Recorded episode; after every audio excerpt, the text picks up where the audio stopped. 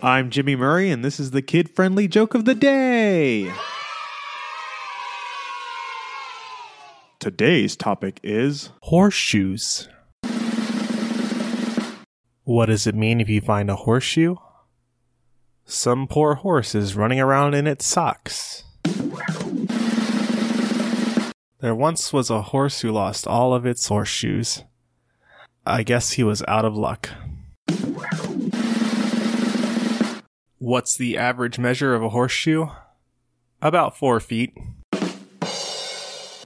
Thanks for listening to the show. Don't forget to listen to our other shows the Animal Fun Facts, Geography Fun Facts, and the Dinosaur Fun Facts. Music by Kevin MacLeod.